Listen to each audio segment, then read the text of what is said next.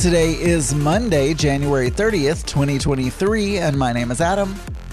Hello, everyone, and welcome to Geeky Gay. This is the show where I talk about my life five days a week, and you listen, and today is no different. Oh my gosh, you guys, I have confirmed it. There is another problem with my mixer. Rode did such a good job on the first version of this mixer, and I have nothing. I'm having nothing but problems with the the new version of the mixer. I mean, there's a, so originally when I got this new version, there was a problem with the sound pad. One of the sound pads. There are eight sound pads. One of them had a problem. And so I, you know, no big deal. I called them because Sweetwater, which is who I work with, they've been really good about replacing things. And so I said, hey, I, you know, I took a video of the problem that was happening because you could see it on the screen that there was a, the sound pad was basically getting stuck. And they said, oh, we're sorry, you know, it's on back order. We don't have any, um, will contact Rode. Well, months and months and months later, like in December, I found a workaround. I just removed the sound effect from that one pad. So I couldn't use that pad for months. But I love all the other features. I love all the routing and all the. It's got two USBs instead of one, and that's really cool because I can use it for work and recording Mix Minus and, and Geeky Gay and stuff without having to. Because with the old one, I was having to unplug every morning and plug back in, and you know, so that I could also use it for work. And so, anyway, there was a a firmware, a beta firmware update.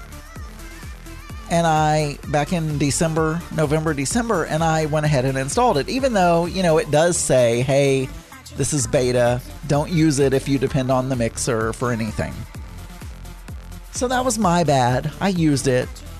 But it was clicking, like having these weird audio things where it was clicking and doing weird things.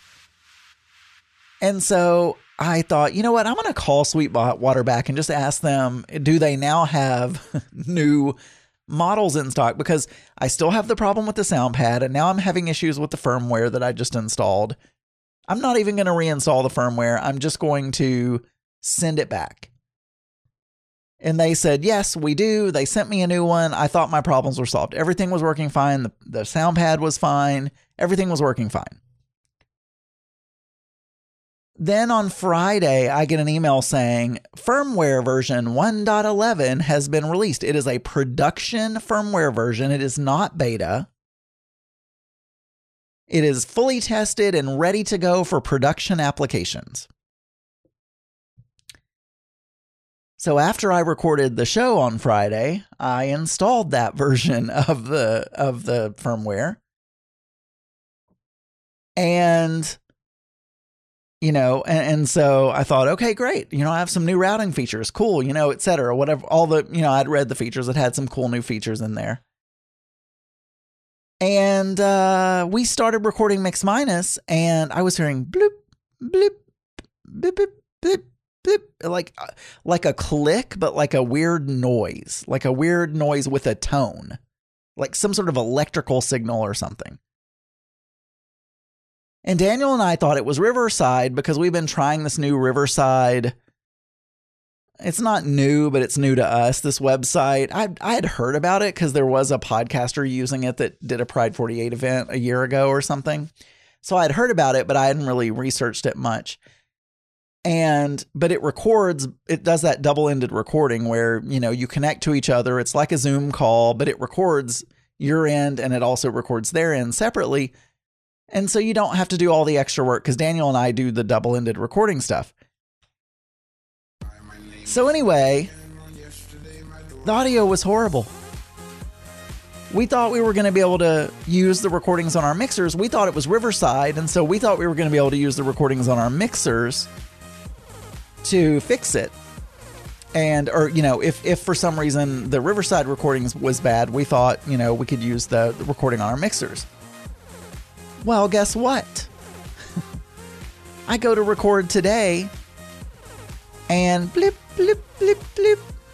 So, guess what it is? The bug in the 1.08 beta firmware was related to having the USB connected. And when you would record, you would hear clicking sounds. Well, this 1.11 production firmware has that issue, but it's an even worse sound. It's even worse.